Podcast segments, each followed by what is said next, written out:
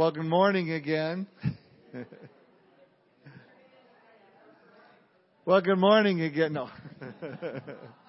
I love you guys. Do what? Talking about what? Bibles? We have Bibles here. If you don't have a Bible, want to follow along with the teaching this morning, just raise your hand and we'll get a Bible right to your seat so you can follow along with us. Uh, as I shared earlier, we had a, a wedding yesterday from, from Laura, and uh, I was not um, really wanting to teach today because with all going on, I'm thinking you don't want me to come up and teach today, and because I have to teach on patience because what the Lord had taught me through this whole thing, and so. Um, but anyway, you, you guys have had, you guys, most of you, if you've been here a while, you know that Pastor Dennis Davenport from Calvary Chapel, the High Desert, he's been a friend of mine for a long, long time. It's just, just a great close friend and, and his wife Donna as well. And so I asked Dennis to come out to do the part of giving away the bride because I don't want to kind of do both things where, you know, okay, who gives this woman to be this man's bride? Her mother and I do. Okay, you know, it just would have been awkward. And so Pastor Dennis came out and he did a great job. He did a little uh, welcoming thing. It was just, it was just awesome. And, and then he snuck out the side door and he was gone. It was like, that was it. Literally at the door. Outside. Um, uh, but anyway, uh, and so he's here uh, just to share with us this morning. And, and, and let me tell you, I mean, I shared this first service. I've never sat, I mean, I've sat under Pastor Dennis's teaching for a number of years, and I've never been, uh, I, there was never a time where the Lord did not speak to me. Every single time through the word that God's given Pastor Dennis, to, it's, it's touched my heart. And this morning is no exception. I was here first service, sat in, and uh, totally blessed totally encouraged, and you guys will be too. So if you would welcome uh, my pastor, my friend, Pastor Dennis.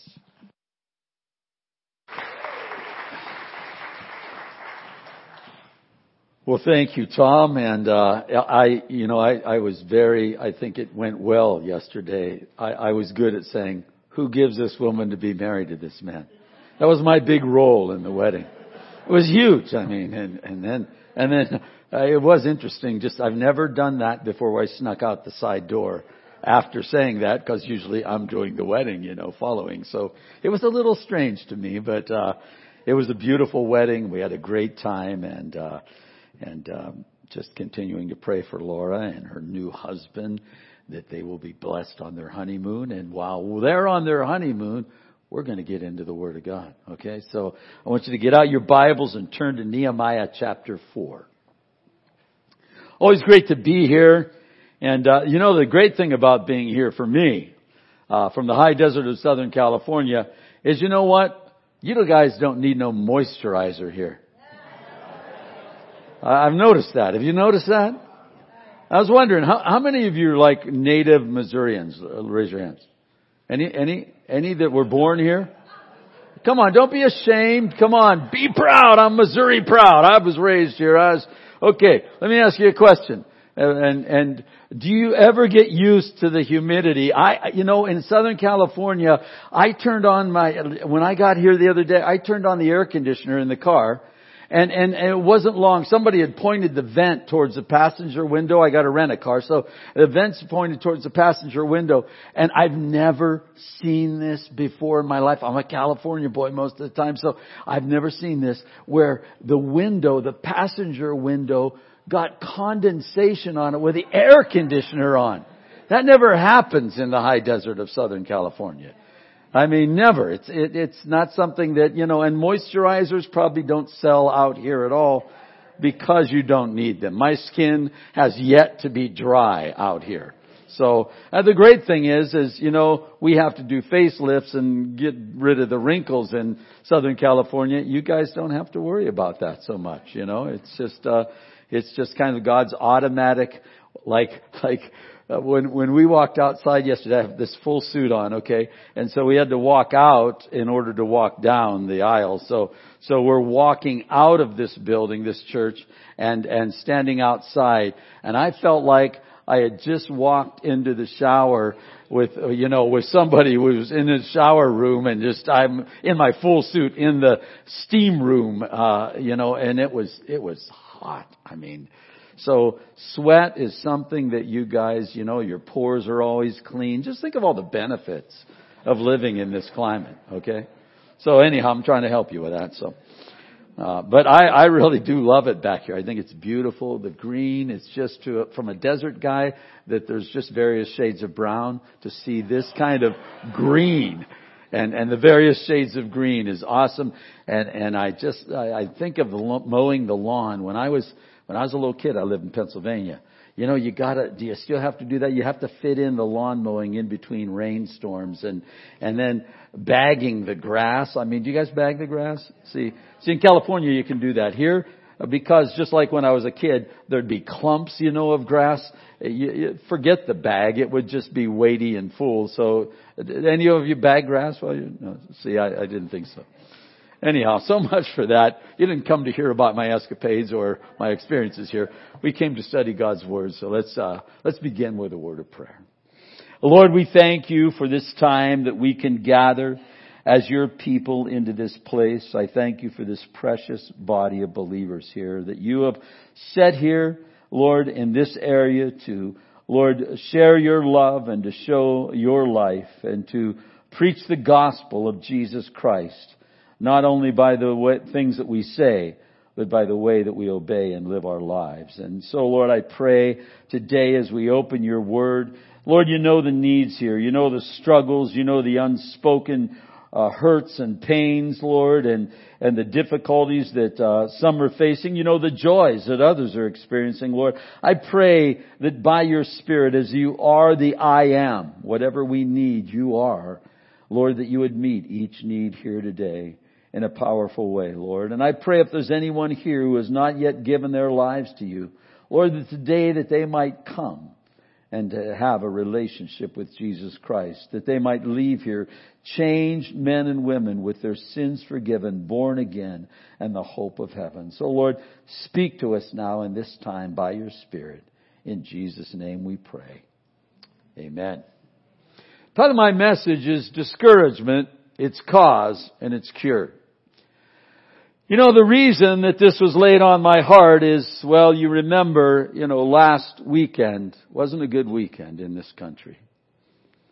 As there were two mass murders in the last week, if you add Gilroy, California, which I've driven through many times up the 99, it's the garlic capital of the world. You can actually smell garlic when you drive through the place. And the, the tragedy there where there's there's these just random, crazy shootings, just into a crowd of people for no apparent, you know, uh, motive uh, other than just uh, to get their names, uh, you know, in the papers or whatever. I mean, and and and we look at this and and then and then add to that the confusion that's coming in. I mean, you look at a a generation, and, and when I was a kid, you know, in my 20s and 30s, there were males and females. And that's all. You, if you want to Google it, go ahead. Google genders. Uh, how many genders are there today? 52 was the last number that I looked at. People are confused. They don't know what, you know, which ends up. And, and, and we're making it, it's not getting better, it's actually getting cloudier as time passes. They, they don't know what they believe anymore. They, they don't know what's right and, and wrong anymore. And, and as a result, if you sit and watch the news for any amount of time, especially if you're a Christian, it can be discouraging.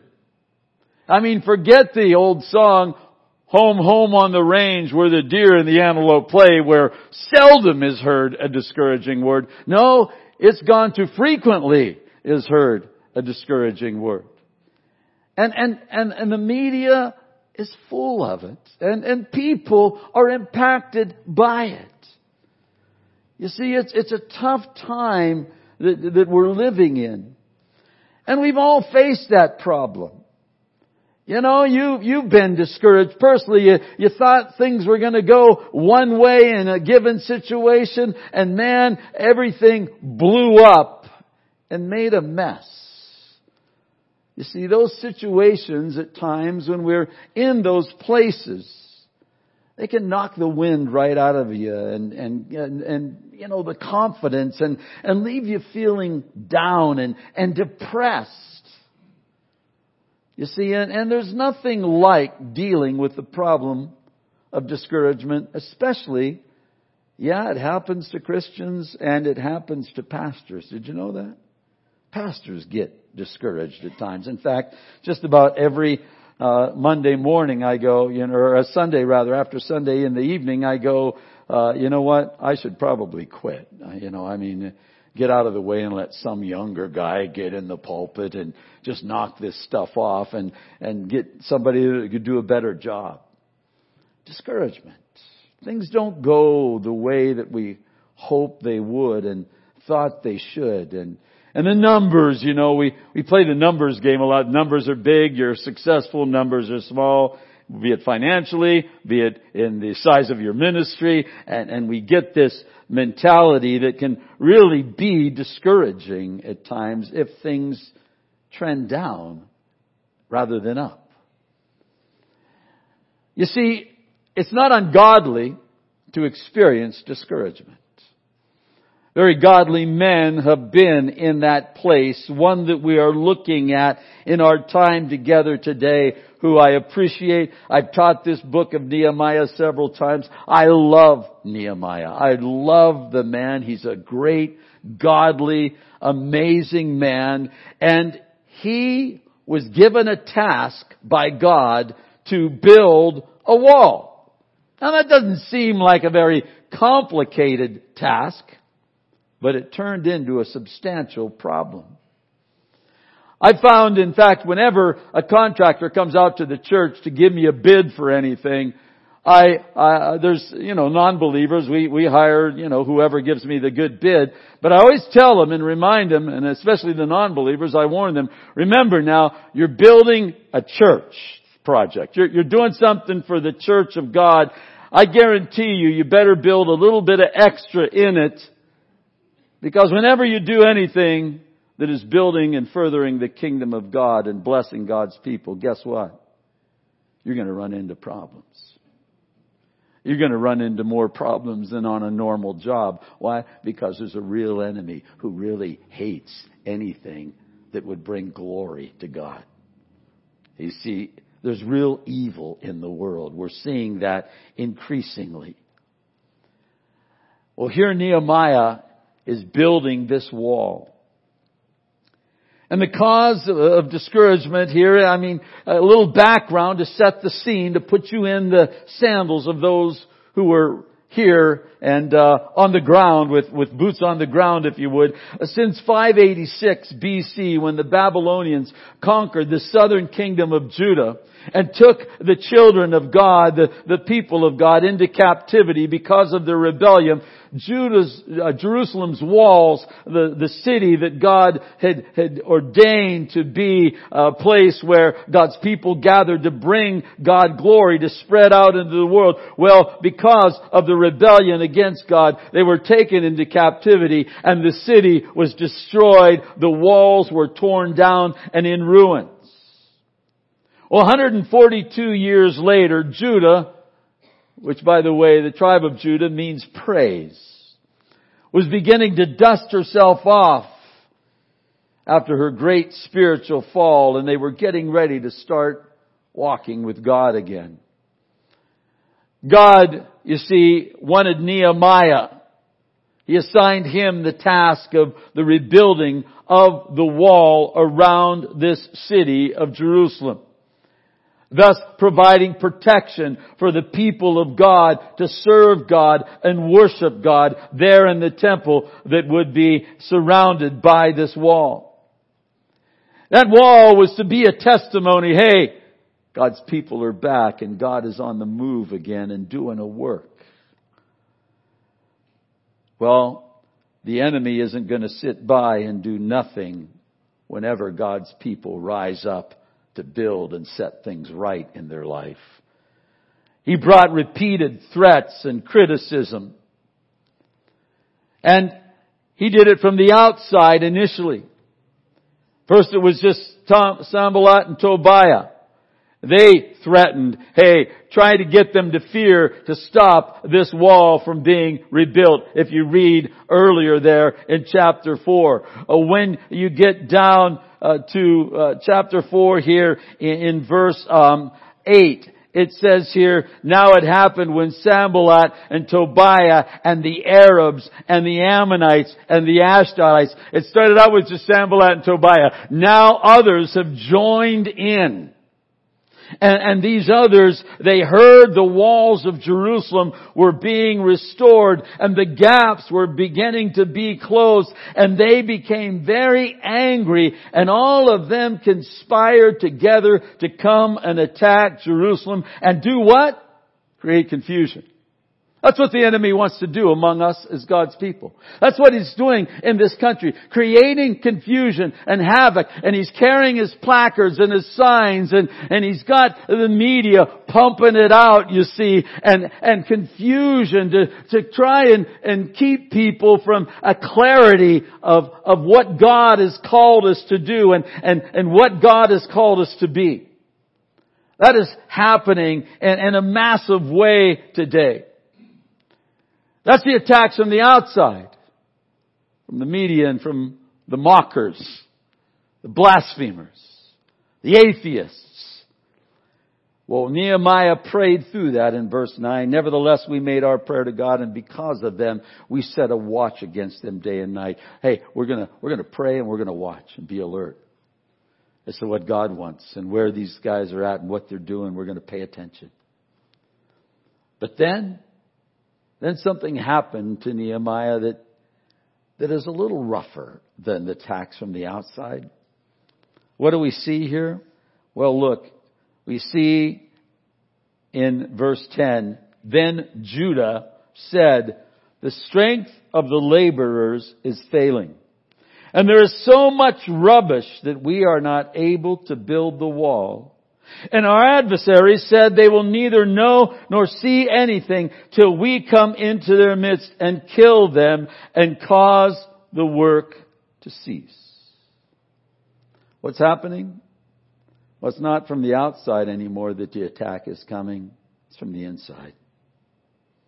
From the people who, who, you know, were God's people who, who were working on this wall and they had gotten together to, to do the work and, and, and then it was moving along and the gaps were beginning to be closed. And now suddenly the people who were busy are distracted, you see, and the work has ceased. The rebuilding has stopped. The cause, well, a loss of strength or fatigue. It says that the, these people were, uh, the, the strength of the laborers is failing and there is so much rubbish that we are not able to build. There's no more strength. Have you, have you ever found yourself where I just don't have the strength to get up? I don't feel like I can make it through. Have you ever been there? You're just, you're just stumbling and, and staggering under, under the load and, and, uh, and you're struggling. You see, in their rush to get this wall finished, they were making great progress, but they had failed to protect themselves from the enemies within. So exhaustion and discouragement set in. They started strong, but were too tired to finish. So there's a loss of strength. There's also a loss of vision. You note there, it says, there is so much rubbish in verse 10 that we are not able to build the wall. You ever struggled with that? Look around at the rubbish in your life and, and the garbage and and kind of where you've been and what's going on and you, you, you, you're struggling, you know. I mean, you've got your eyes on, on, on, on the rubbish and the trash and the garbage and, and at one time you could see, you know, uh, clear to, to continue, but, but recently, you know what, uh, things are just stacking up and it, it seems like you're not going to be able to make it through. That you'll never be able to complete the task. And the result is a loss of confidence. What do they say? There in verse 10 again, we are not able to build the wall. They're not able. No longer any confidence. In, in, in verse 6 of this same chapter, you see that uh, it began with the people had a mind to work. But guess what? As time passed, they began to lose hope, obviously. Their confidence now gone. They don't feel the, you know, the spirit, if you would, and, and just the, the motivation to, to move ahead. They were in a place where they didn't feel that they would finish the task. I know a lot of us have probably been there. We go there from time to time. How many of you have projects around the house that you started? And you're going, we're going to do this. And then you got halfway through and to this day, they're not quite done, and you're going to get around to it. Someday I'll get that taken care of. Maybe next week. Maybe next month. Maybe next year. And your wife, guys, is going, no, we need to do it now. But you're going, I know the, I know the, the routine because I'm there. Um, but you know what? It's just, you, you, you get them started and, and you really, have every motivation and intention of finishing, but you don't finish. They're left undone. You get discouraged in the process. Things happen that would make, uh, uh even provide a legitimate distraction. And see, these guys are struggling from that very, with that very same thing. Then we see a loss of security. You see, the Jews had enemies who didn't want to see them rebuild the wall, and they didn't keep their protest secret. They were, they were haters. Haters gonna hate, hate, hate, hate, you know, I mean, that's, that, that's what these guys were. They were haters.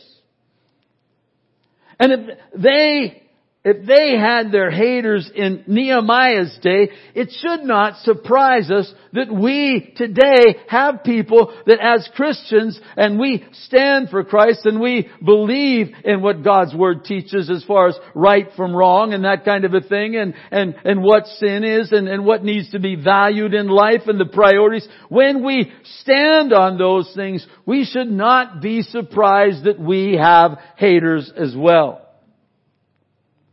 And so the people here that were building this wall had to uh, place each brick and at the same time they had to keep, keep an eye out, not knowing from moment to moment whether they might be attacked or not.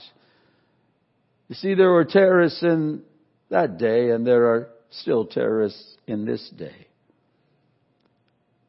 And the fear of course, can be discouraging. I mean, the fear of criticism. What will people think if I do what God wants me to do, if I stand for what God's Word says is right? What will they think? What, what you know, uh, as far as fear goes, what if I, what if I can't handle it? What, what if I, you know, get in this place where I step into ministry, I, I step into an opportunity and take on the responsibility and I can't handle it? What if, what if I fail? What if I blow it? Or maybe you have failed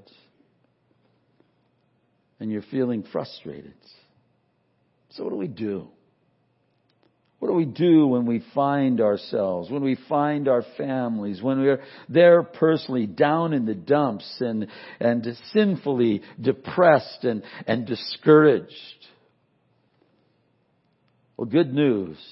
If you've been there or if you're living there presently, guess what? I got a word for you. It's time to pack up and move out. It's time to pack up and move out. But how, you ask? Well, let's look at our text here and see how Nehemiah did it. And he provides us uh, five things, you see, that are going to bring these people from that place of discouragement to strength again.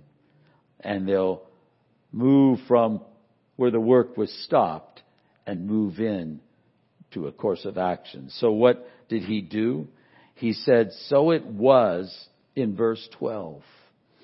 When the Jews who dwelt near them came, that they told us ten times, from whatever place you turn, they will be upon us. Therefore, because of the attacks, because of the assaults of the enemy, I positioned men behind the lower parts of the wall at the openings, and I set people according to their families with their swords, their spears, and their bows. What, what do we see here? Well, Nehemiah saw that one of the problems is, one of the basic units of encouragement is the family. And the family had been broken up. Uh, they were having relatives work at different places on the wall and, and that the scattering, he saw that the scattering of this work was uh, counterproductive. Listen, here's the deal. If you're going to lead, if you're going to be one who is going to have uh, victory over discouragement, you need to recognize the priority of family. I uh, personally can tell you that if, if you're not right and things aren't right at home, the Bible says you have no you have no place in leadership if things aren't right in your household as we lay out the requirements for elders and for deacons, for leaders, for ministers.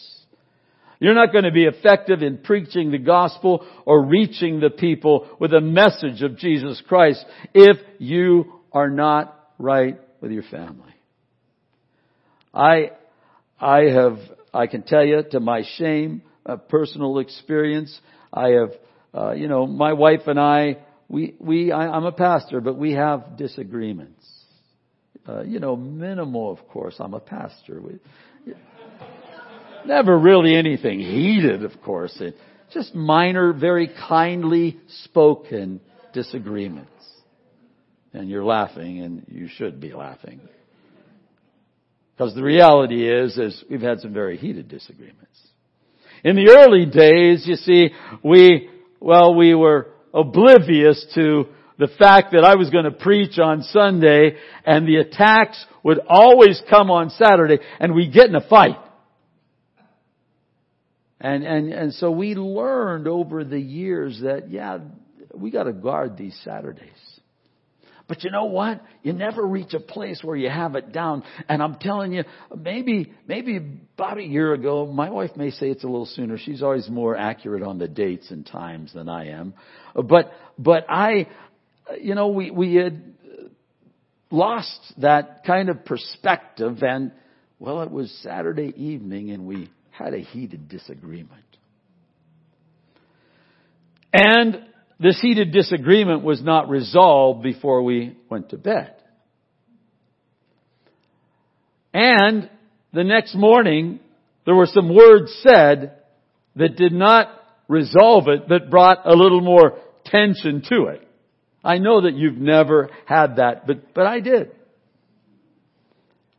And and so I'm, I'm going, well, I gotta get to church. I gotta, I gotta preach. And so I'm driving to church. And the Lord's going, hey Dennis, you call your wife? Why?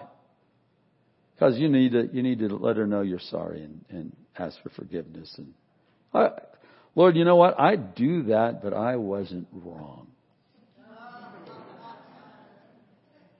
You see, I, she should have, and, and, and so here I am talking to God, you know, and like, uh, God's speaking to me and says, you know what? You can make all the excuses you want, but you need to do what needs to get done here, and you need to make things right with your wife.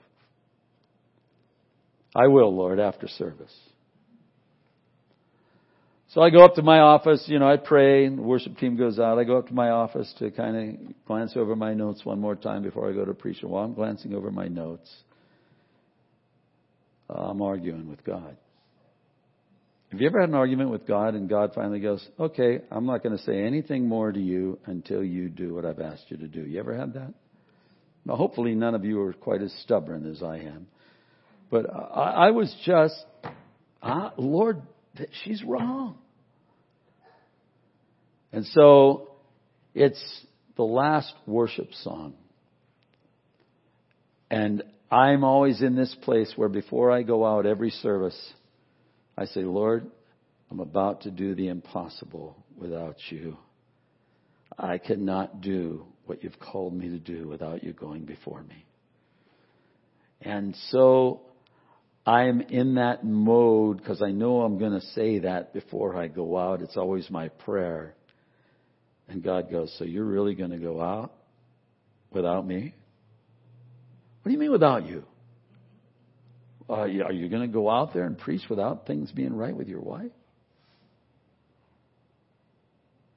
And I got at the phone and I called my wife. I said, Hon, I'm sorry. I, I can't go out there and talk to these people about God and His love and His grace and His mercy and not extend it and, and just have things wrong with you. So I ask you to forgive me.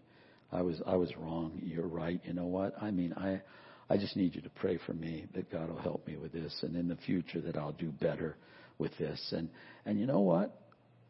It changed everything. I could go out there in confidence. Things need to be right at home if you're going to serve the Lord.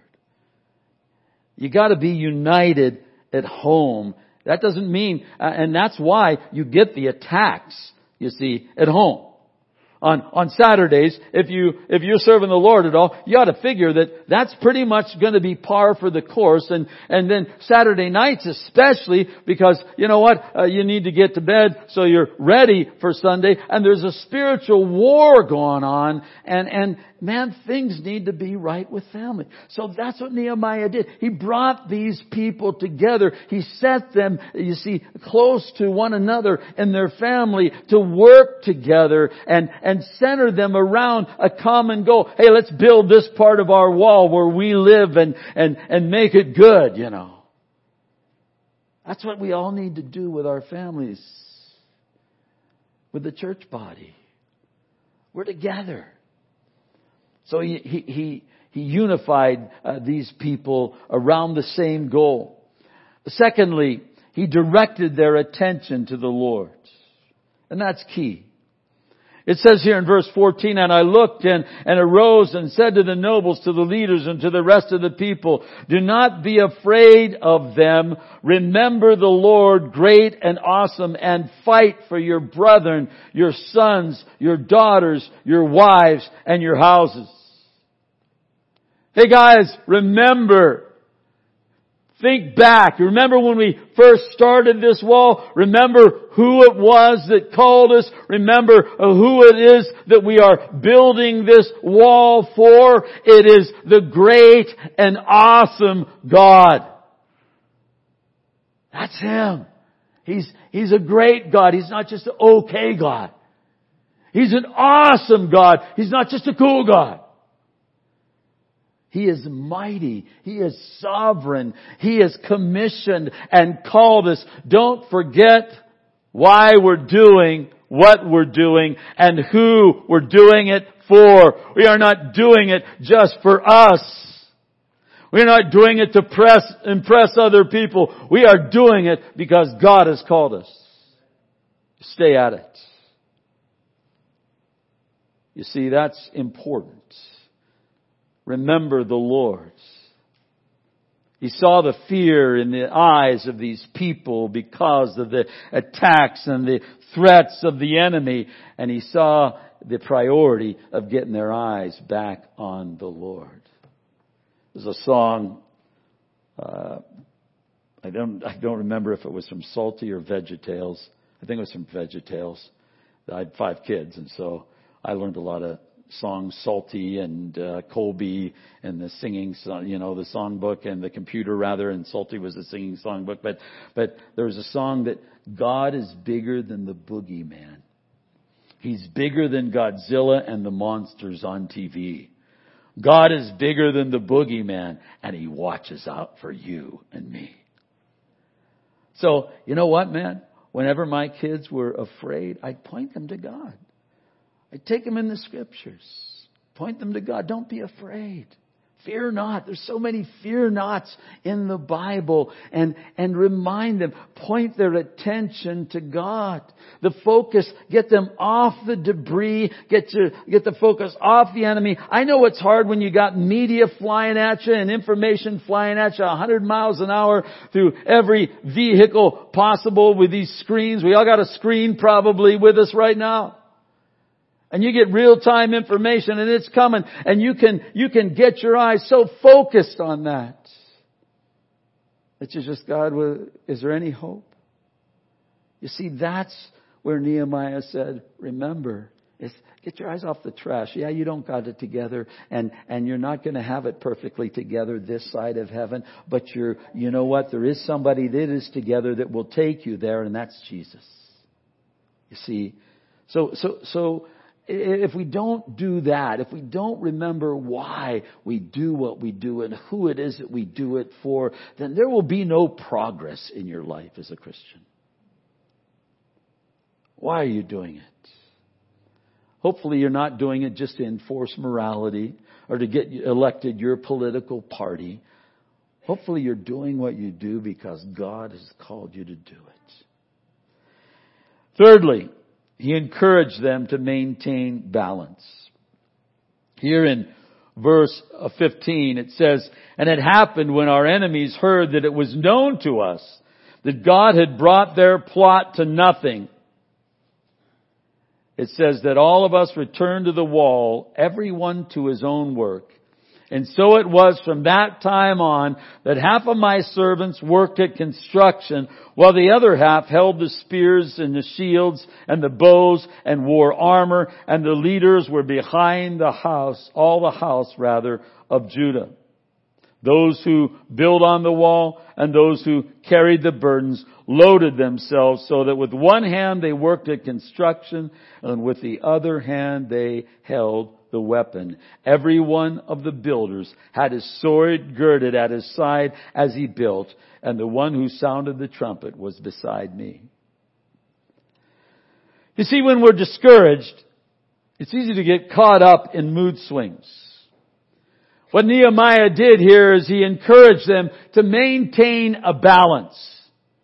Okay? A sword in one hand, a trowel in the other. There's a battle to be fought, but there's a building to be done. We need to do both. We need to keep that balance going on. During the times of discouragement, it's important for us to refocus our attention on the Lord and, and meditate on His promises and, and memorize His Word, reflecting on His character as well as recognizing that this battle is not going to cease until we get to heaven. I thought by 67, which I am now, I thought I'd be done pretty much sinning. Can I tell you? Man, the flesh is a stinking flesh and, and no matter what, the battle continues to rage. We've got to be prepared. We've got to have the word in hand, the sword in hand, and the trial, and build that life and encouragement in the lives of others, you see. Psalmist in Psalm uh, 46 verse 10, uh, speaking of the Lord, it says here, I'm going to start reading verse 8, come and see the glorious works of the Lord. See how he brings destruction upon the world. He causes war to end throughout the earth. He breaks the bow and snaps the spear. He burns a shield with fire. Hey, guess what? That's telling you. God's in control. And man, if he declares war on you, guess what? Uh, you're gone. You don't want God to declare war on you. You see, when he, when he though snaps the, the spear of the enemy and breaks the bow, he, he's got the power to do that as well. And then the psalmist writes, very important verse for us to memorize. You don't already have it memorized. Be still and know that I am God. I will be honored among every nation and throughout the world. You see, the Lord, the psalmist writes, of heaven's armies is here among us. The God of Israel is our fortress. Nehemiah had those who concentrated on building the wall and those who concentrated, you know, on, on protecting those that were building. There was that beautiful balance that was, was brought among the people. Uh, fourthly, he provided a rallying point. There in verse 19, it says, Then I said to the nobles, note the leaders, these are to you men who are fathers, to you who are uh, spiritual leaders.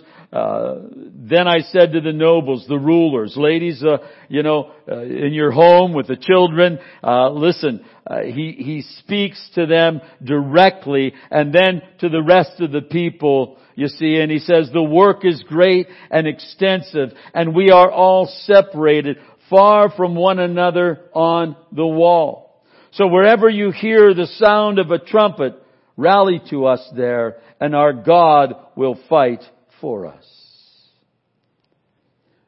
We're separated on the wall. You know what? That's what the enemy tries to do is to keep us separated. Nehemiah said, okay, we, we, we can't all live in a, a, commune type of a thing, but, but listen, when we are separated, when we're out there in the day to day life, just doing life, listen, don't forget there's an opportunity here.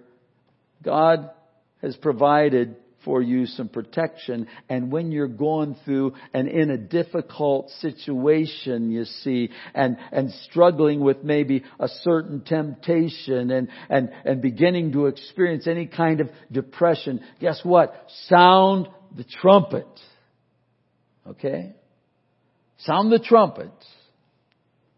And, and we'll come over there to your place and we'll help you. Man, that's so important.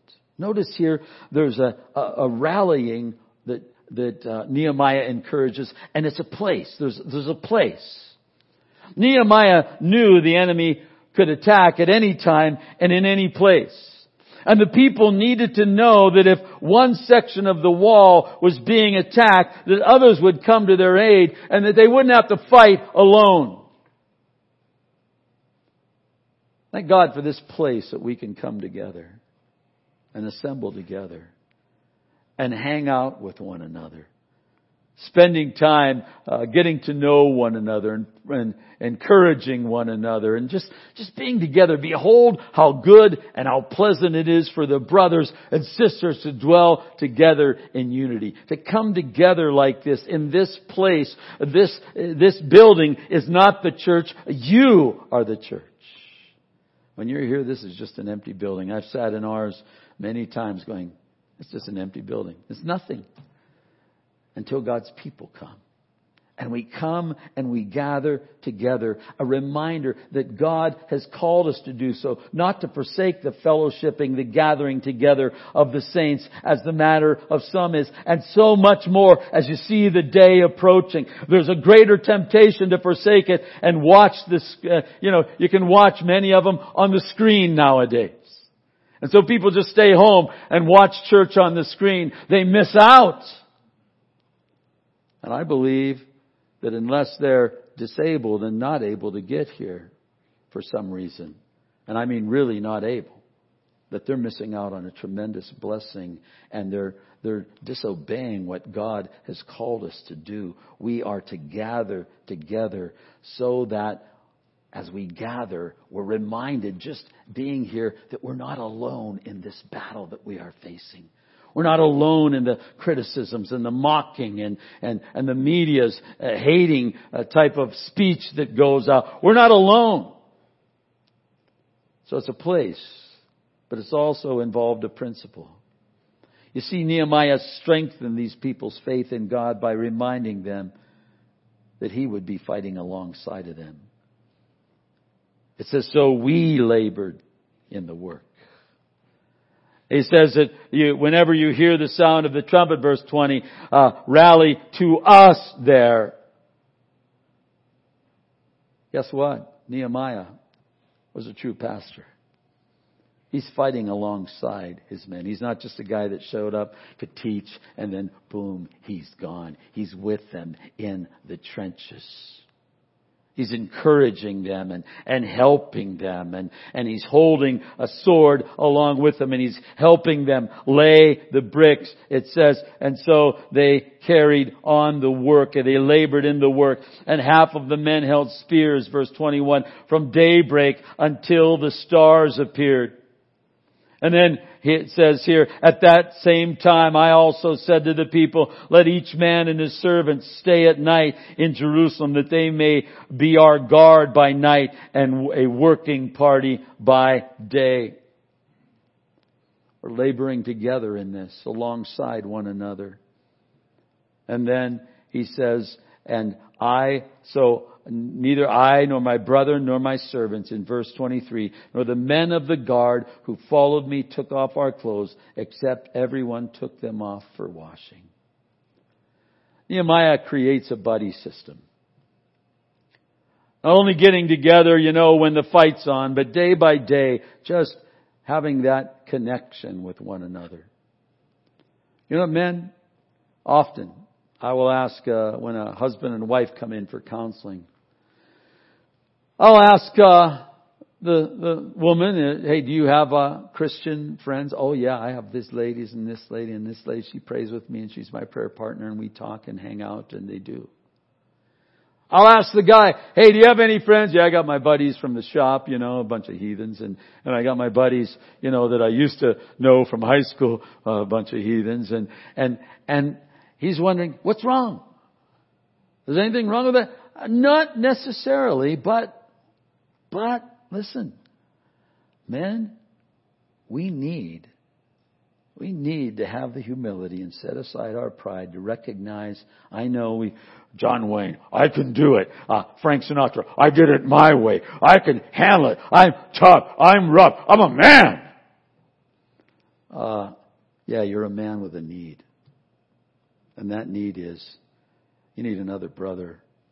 You need somebody in your life. I hope every one of you. And if you don't have somebody that you can talk to when you're struggling, when you're going through uh, a difficulty, the enemy is attacking, attacking you and, and, uh, hey, how's it going? Do you have anybody in your life, man, that, that'll ask you, how you doing? Hey man, I'm doing fine, man. I'm going here, I'm going there, I'm going, I got this project, I'm doing, wait a minute, wait a minute, wait a minute. How are you doing spiritually? Where are you at with the Lord? How is your life devotionally? What have you been reading in the Bible recently? Hey, is there anything I can pray for? You see, uh, we we need men to be uh, those that have the humility and and put ourselves in a place where when we are being attacked and when things happen that where life is falling apart and we uh, are discouraged, that we don't put on the show in the outward form. That we are honest and say, "Man, I'm struggling." I'm struggling big time in my marriage with this temptation, that temptation. I'm going through this situation at my job. I haven't been in my Bible for a week now. Do you have somebody like that, man? Buddy. Friend, a real friend. The Bible says we are to do what? Bear one another's burdens and so fulfill the law of Christ. You have a brother that that you're confident, that you're comfortable with saying, you know what, man, I ain't doing good right now. When's the last time you actually made that statement? I'm not doing good right now. So many times, hey, how you doing? Oh, praise the Lord, I'm doing doing great. Not really. But you're not going to tell anybody that. And I don't think, listen, I don't think that you have to tell that to everybody, but you ought to have someone that man, when the battle ensues and the heat is on, that you can say, I'm sounding the trumpet. I need you to come over right now. I need you to pray for me. Not unspiritual. The man after God's own heart, David. When he was pursued by King Saul, he had a friend. It was Saul's son. His name, Jonathan. They had a close friendship. They shared their hearts one with the other. You know, David didn't get in trouble in that day. He was attacked, he was going through tough times, but he didn't get in trouble that day. You know what he got in trouble? when he was about 50, not when he was a young man, when he was an old man and he had some extra time on his hand. He'd retired, if you would, from going to battle that day. He was out on his uh, porch, you see, and Bath Sheba was taking a bath. And he took a bath. You see, he didn't have the men around. They were all out fighting. He was usually with them, like Nehemiah, in the trenches and among them, but he backed off. When he had Jonathan, he was fine. When Elijah was depressed and, and running from a murderous queen, God sent Elisha to encourage him. Men and ladies, do you have that person in your life? That prayer partner? That one that no matter what happens, you see, they're, they're, they're going to be there and they're going to, they're going to ask you the tough questions.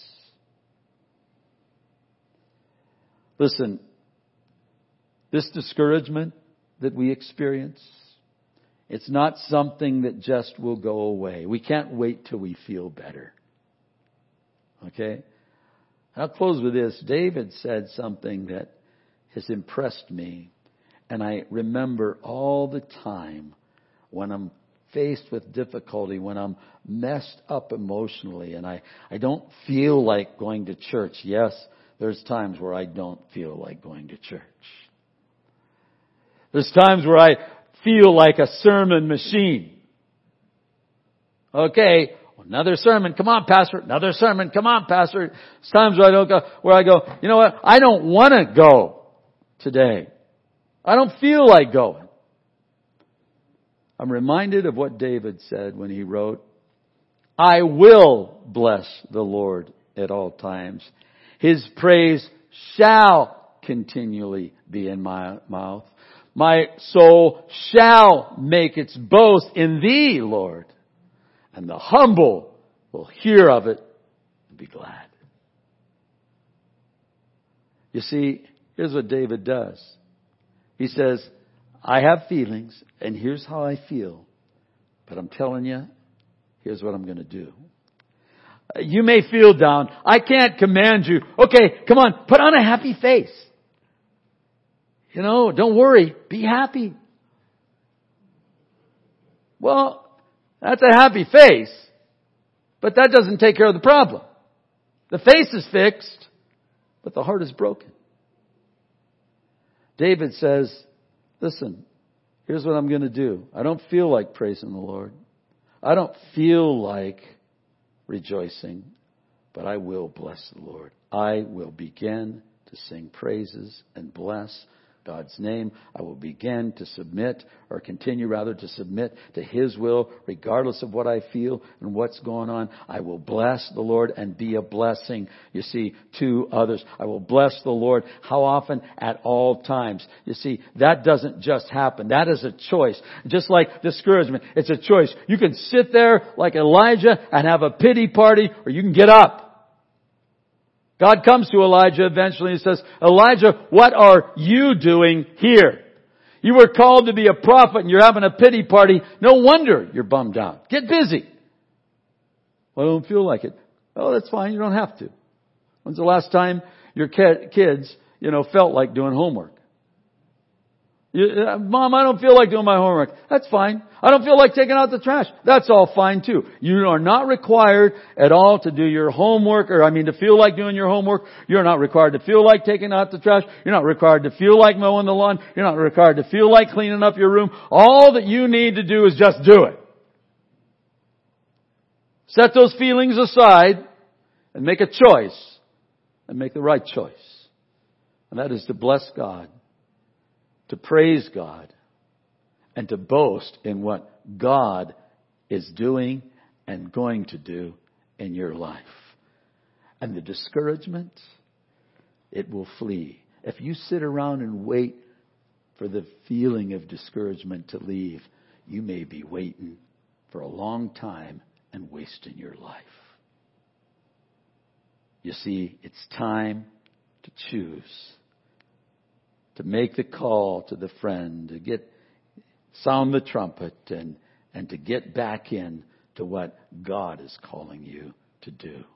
You see, to serve Him and to walk in faith and not be a slave to your feelings. These guys got up and they got busy and the work was completed if you read on eventually. No, did the enemy stop attacking? No. Man, he has all kinds of ways he attacks. Don't wait for the enemy to stop attacking before you do anything. And know, if you get up today and resolve to get out of here and choose to, to get back at what God has called you to do and be, there's going to be darts of discouragement that will get, you're not ever gonna, come on, what are you trying to do? You think you're gonna change? Listen, God will change it. It's up to me just to simply obey day by day, moment by moment. And you will, you will build a testimony that brings God honor and glory. And isn't that what we were created for? To worship Him and to live for Him and to love Him in a way that glorifies and honors His name. Let's pray. Father, we thank you, Lord, for your word. We thank you for the faithful working of your Holy Spirit to speak to us today. And Lord, I pray for each person in here. Lord, you love us, and we're thankful for your love. So thankful for your grace, Lord, for the power and the presence of your Holy Spirit.